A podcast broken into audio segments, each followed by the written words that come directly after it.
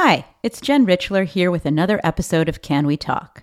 First, a word from our sponsor, Joy Stember Metal Arts Studio, 100% woman owned and staffed. Award winning metal artist Joy Stember specializes in handmade pewter Judaica for a new generation, mezuzot, kiddush cups, candle holders, and much more. Her work is inspired by the clean lines and repeating patterns in urban landscapes and architecture. Celebrate life's important moments with an exquisite treasure. See the entire collection at joystember dot com and use the code JWA15 for a 15% discount.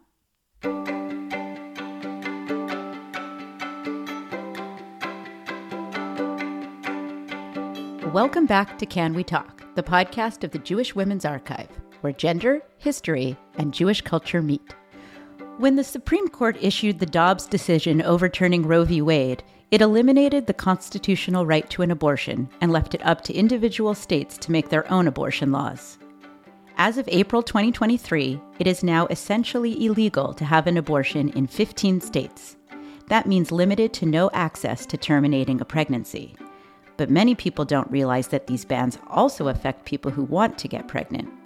Jessica Kalb is one of those people. The day the news broke about Roe, she knew her life had changed. She was driving home to Kentucky after a family trip when her phone pinged.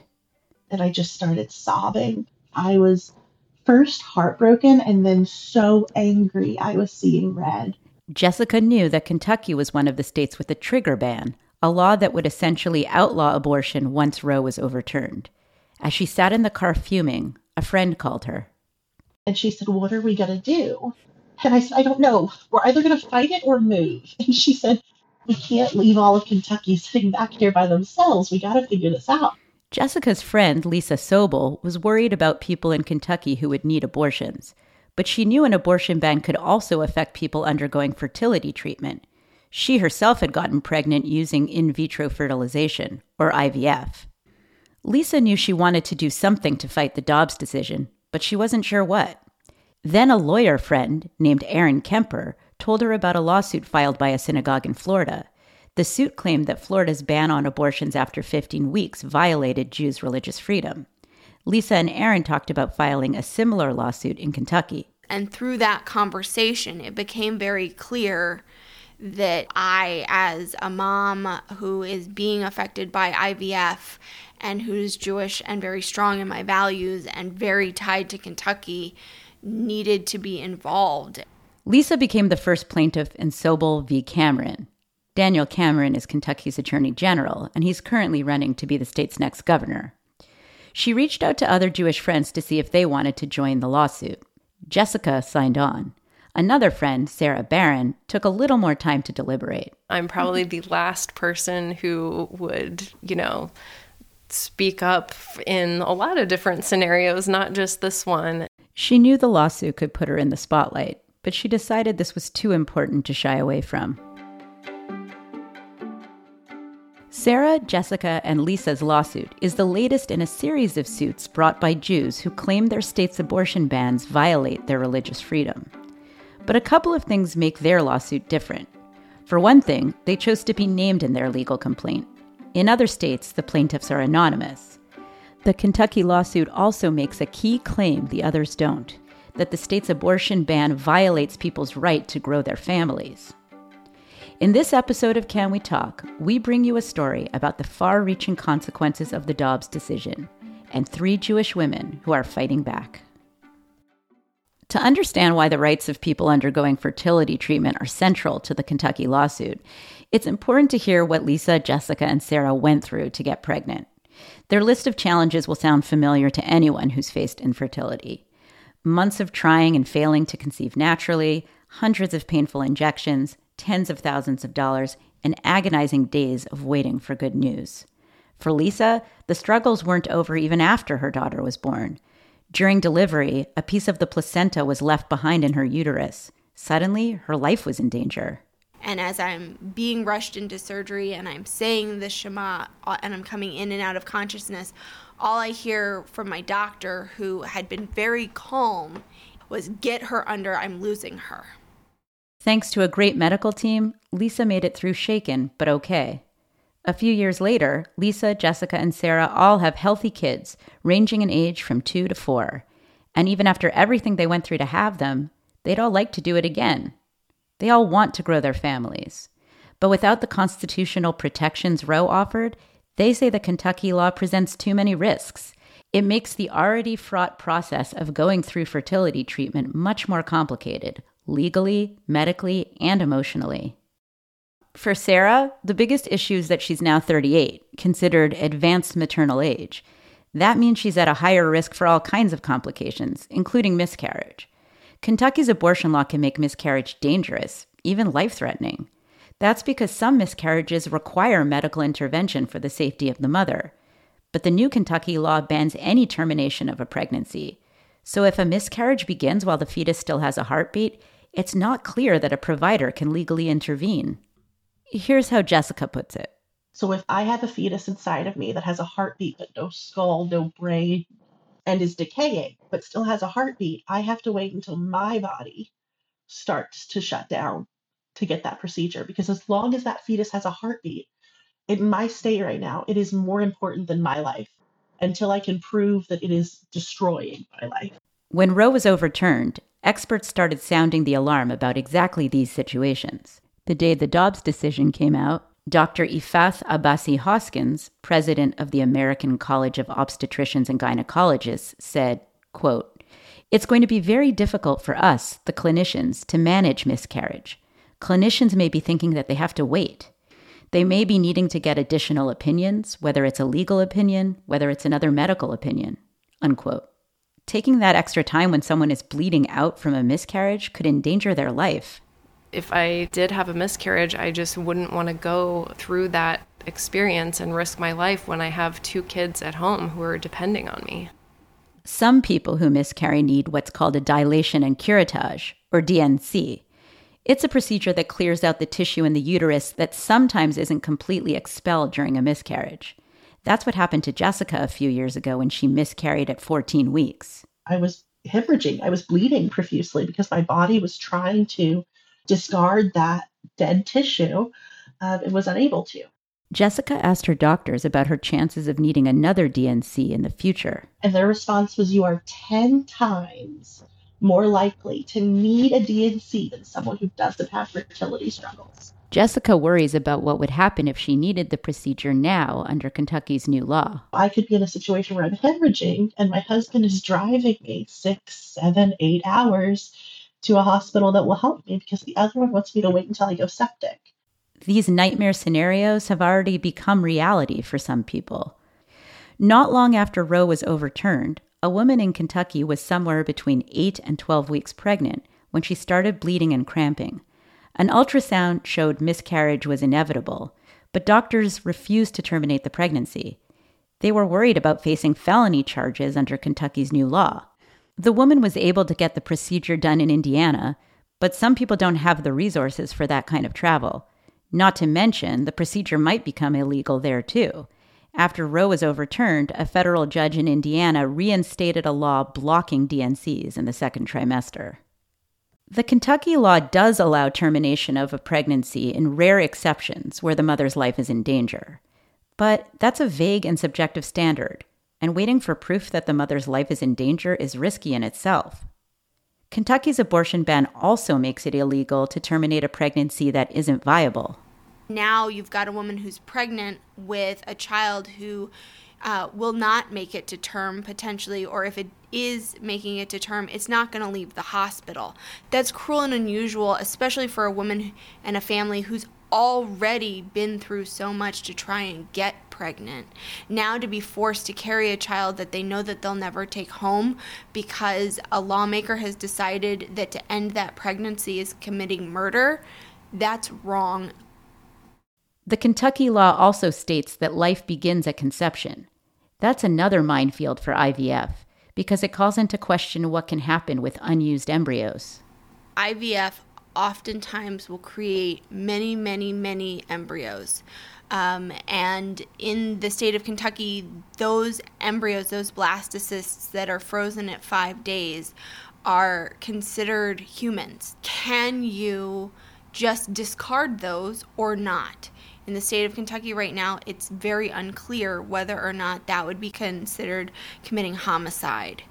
Because of all the uncertainty, Lisa, Jessica, and Sarah have all made the painful decision to shelve their plans for having more children.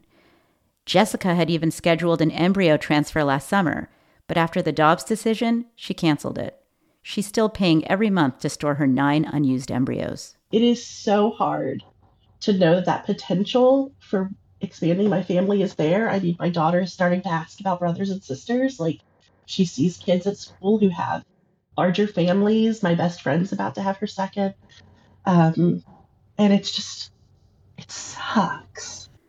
But she doesn't see a safe way to go ahead with fertility treatment right now. I can't take a tenfold risk on leaving my daughter without a mom. Lisa also feels like she's out of options. Knowing what it took in order to get pregnant the first time around, uh, and all of the different steps that we had to put into place that are now called into question, there's just no way I can take that chance. It's easy to imagine other people with fertility issues coming to the same conclusion. Even those who are willing to take these risks might not be able to get the treatment they need to conceive in Kentucky because providers are reluctant to offer these services in such an uncertain legal landscape. In recent years, around 2% of infants born in the U.S. have been conceived using fertility treatment, so the potential impact of abortion bans is huge. In Kentucky alone, hundreds of people could be affected every year. Daniel Cameron, Kentucky's Attorney General, has said that there are no plans to prosecute people who use fertility treatment under the state's new law. But his term ends next year, and a new attorney general could have different plans. Kentucky's current abortion law has no protections for people who use fertility treatment, as some other states do. And some states are trying to pass laws that would give embryos personhood rights. Fertility clinics would understandably be nervous about providing treatment with laws like those on the books.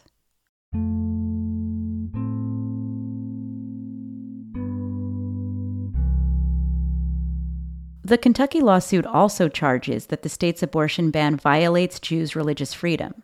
Sarah, Jessica, and Lisa are all deeply connected to their Jewish identities and see reproductive rights through a Jewish lens.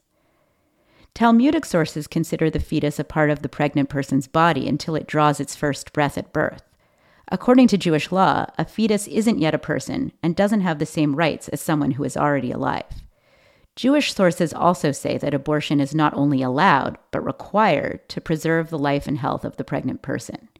And health is commonly understood to mean not only physical, but psychological well being. Sarah, Jessica, and Lisa say they feel a disconnect between their Jewish values and Kentucky's abortion ban. For Sarah, those values were actively chosen. I actually converted to Judaism. And so, um, you know, I made the conscious decision that this was how I was going to live my life. And so, um, to come into this scenario in the state of Kentucky that is just so against the Jewish values that I have around having children is it's just not um, not in alignment with what I believe. Lisa's Jewish values have always guided her, including during her fertility struggles. The first time she tried IVF, she had four viable embryos initially, but days later found out they were no longer compatible with life. The second time she tried IVF, it worked. Jewish values and rituals were a source of comfort to her in this difficult and uncertain time. You know, I went to the mikveh before I went um, to have my second transfer, which ended up taking, and being in that very vulnerable space and being very intentionally Jewish in that stage in trying to get pregnant is just like a tip of the iceberg. It relying on my faith and my understanding of uh, when life begins was critical for me in how I he- am healing from knowing that those four embryos were not viable. Our Jewish identity is so wrapped up in parenthood that to now not be able to rely on that faith when we're making decisions about pregnancy, it, it it tells me that I am less of a Kentuckian than somebody who is Christian and holds the belief that life begins at conception. Mm-hmm. I'm not asking them to stop believing that. I'm asking them to allow me to believe what I believe, which is that life begins at the first breath.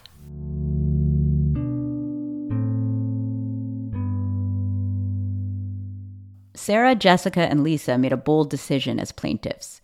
They didn't want to remain anonymous, like plaintiffs in other abortion lawsuits around the country. The idea of shielding myself behind anonymity and running the risk that my case might not be considered as strong or be taken seriously because my actual story would either have to come through a man's voice because our two lawyers are men or that you know it wouldn't be heard at all just didn't sit right with me it was sort of like no i want you to see my face i want the legislatures to hear my story from me and understand that their choices have the impact that they are having on women like me and they need to look me in the eyes and say you don't matter as much as my opinion and my beliefs matter.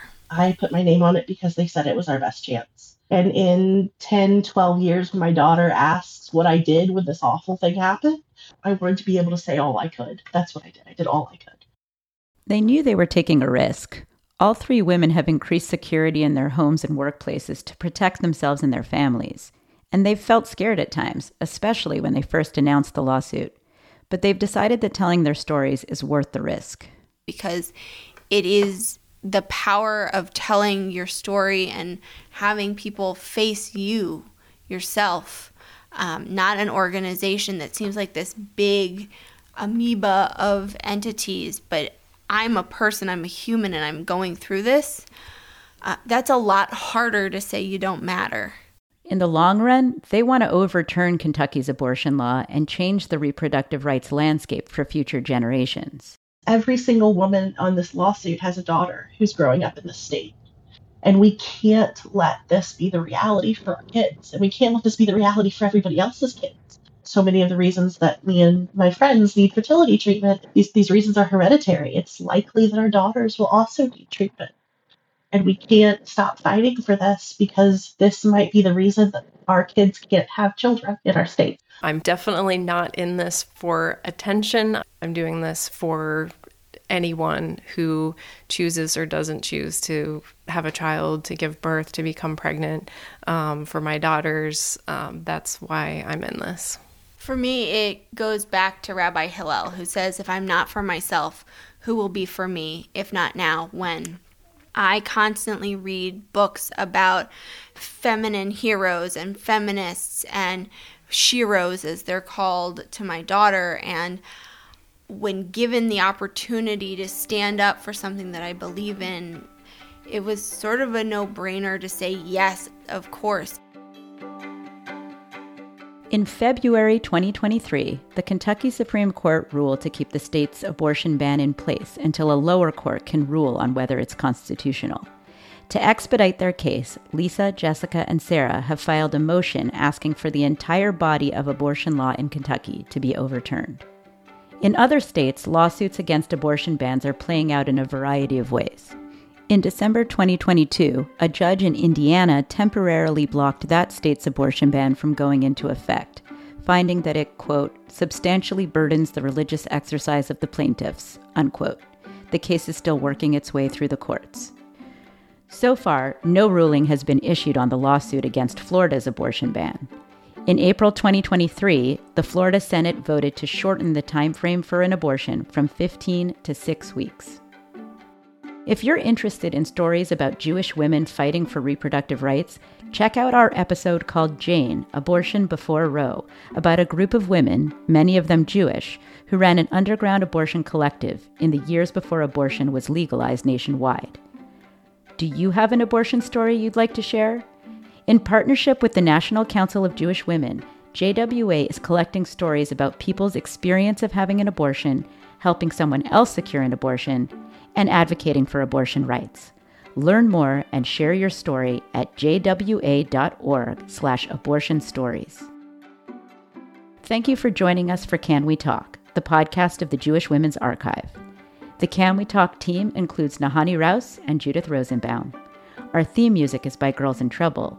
You also heard Taudella from Blue Dot Sessions. Special thanks to Layla Rudy for helpful research on this episode, and to Lisa Sobel and Ben Potash for answering my many questions.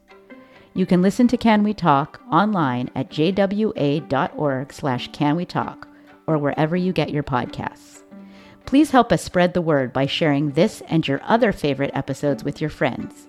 And share your feedback about Can We Talk with us at jwa.org slash podcast survey. I'm Jen Richler. Until next time.